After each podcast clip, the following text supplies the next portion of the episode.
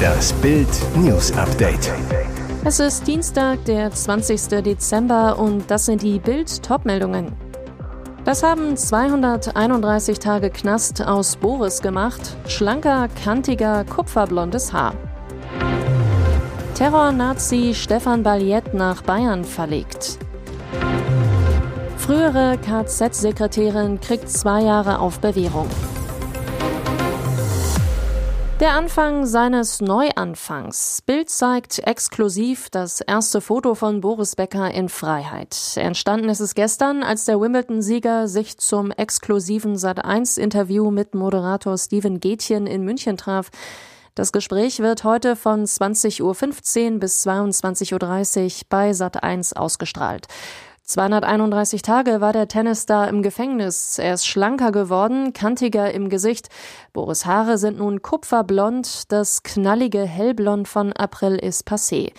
Im Gespräch mit Gätchen trägt Becker schwarzes Jackett und schwarzes T-Shirt. Er wirkt gefasst zurück im Leben. Hinter Becker liegen extreme Monate. Ein Ex-Häftling erlebte ihm im Londoner Wandsworth-Knast, wo Becker Ende April zuerst einsaß. Der Ex-Knacki zu Bild. Wandsworth ist das schlimmste Gefängnis Englands. Und weiter, Boris Becker hatte das Glück, nach zwei Wochen als Lehrer für Deutsch und Mathe arbeiten zu dürfen und durfte seine Zelle verlassen. Im Mai wechselte Becker ins Huntercombe-Gefängnis. Angenehmer, aber nicht weniger strikt. Nach Bildinformationen ist es in dem Knast verboten, etwas an die Wand zu hängen. Fotos und Bilder dürfen nur auf den Tisch gestellt oder in der Schublade aufbewahrt werden. Becker soll gut mit seinen Mithäftlingen ausgekommen sein. Den hinterließ er nach Bildinformationen auch einige Gegenstände, unter anderem das Buch Matchpoint, Ich und Boris. Andere Häftlinge bekamen ein T-Shirt aus der Becker-Kollektion, eine Jogginghose, Bademantel und Latschen, Puma-Turnschuhe. Für die Mitknackis besondere Erinnerungsstücke, für Becker Alltagsgegenstände aus einer Zeit, die er wohl schnell hinter sich lassen will. Nach Geiselnahme im Knast, Terrornazi Stefan Balliet nach Bayern verlegt. Es war ein geheimer, schwer bewachter Gefangenentransport. Einer der gefährlichsten Verbrecher Deutschlands wurde am Dienstagmorgen von Spezialkräften im Gefängnis Burg bei Magdeburg abgeholt. Per Hubschrauber wurde der Halle-Attentäter und Knastgeiselnehmer Stefan Balliet nach Augsburg-Gablingen verlegt. Der Einsatz wurde durch eine Spezialeinheit des Justizvollzugs des Landes Sachsen-Anhalt mit Unterstützung von Spezialkräften der Landespolizei sowie der Polizei Bayern durchgeführt, sagte Danilo Weiser, Sprecher des Justizministeriums in Magdeburg. Aus Sicherheitsgründen wurde Balliet im Hubschrauber geflogen. Die JVA Gabling gilt als sicherstes Gefängnis Bayerns. Rund 200 Kameras überwachen das Areal. Den Knast umgibt eine sechs Meter hohe Mauer und ein fast ebenso hoher Sicherheitszaun.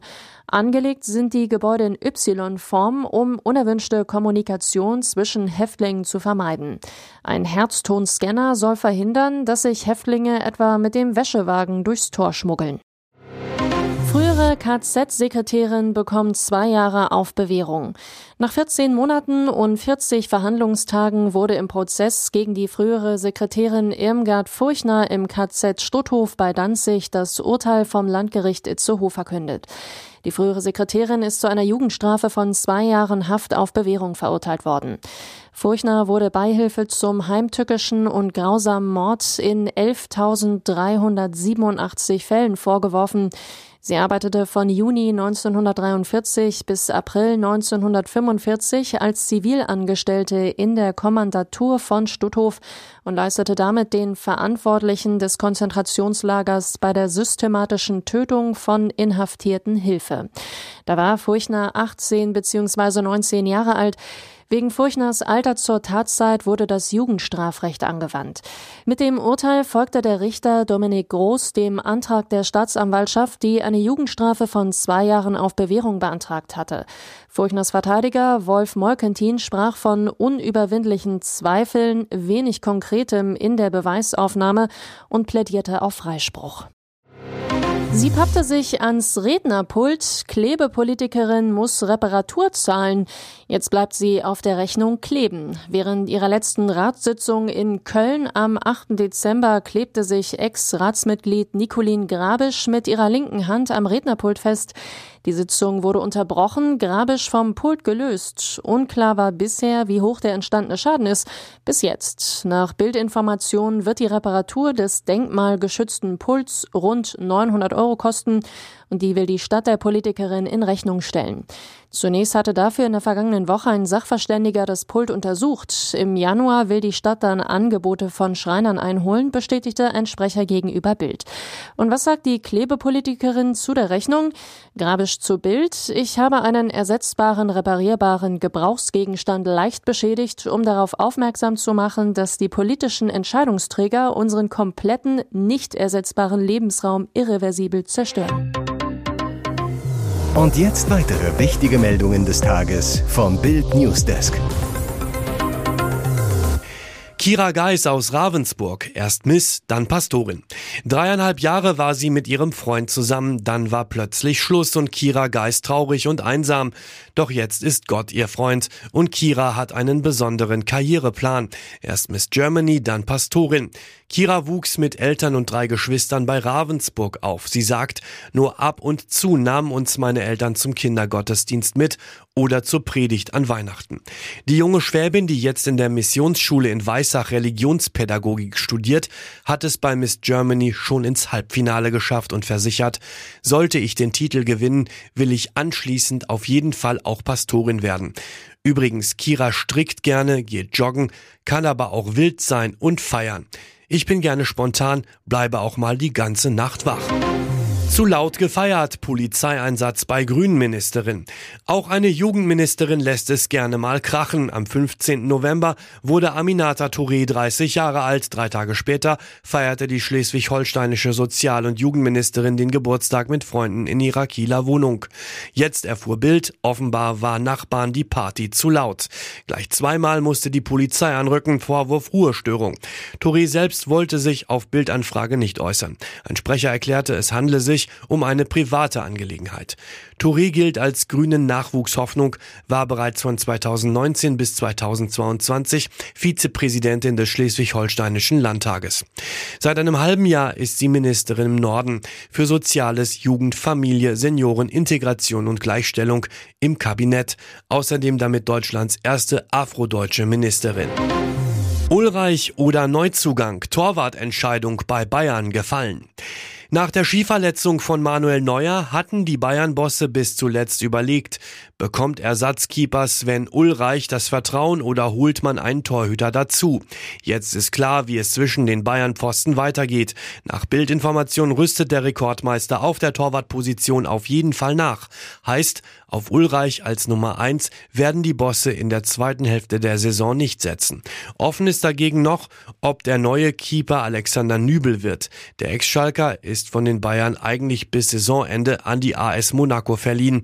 Mit dem Franzosenklub sind die Münchner über eine vorzeitige Rückkehr von Nübel weiterhin in Gesprächen. Alternativ haben die Bayern drei weitere Torhüter auf dem Zettel. Jan Sommer.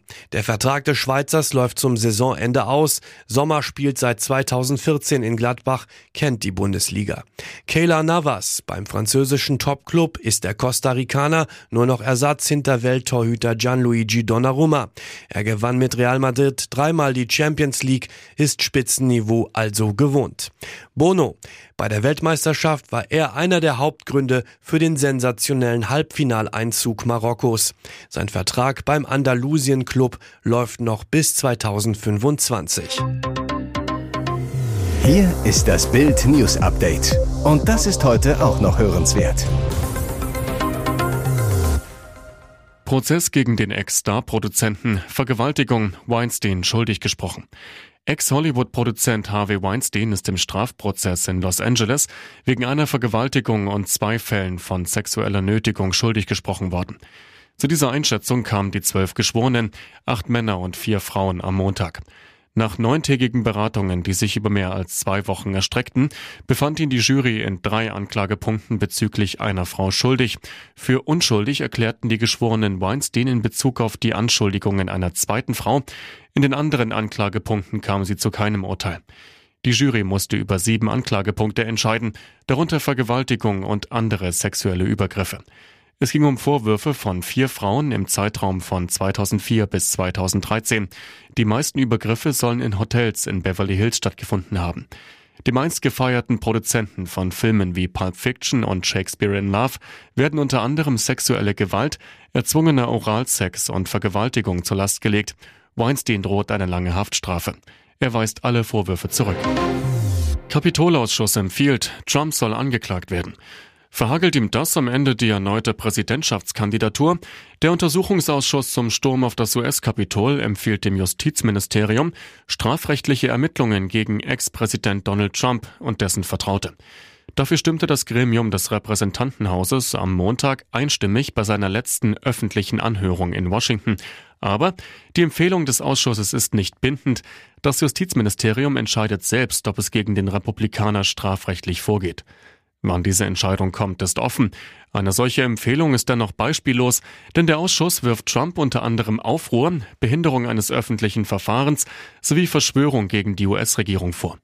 Der Ausschuss hatte knapp 18 Monate lang untersucht, wie es zum Sturm von Trump-Anhängern auf das Kapitol am 6. Januar 2021 gekommen ist.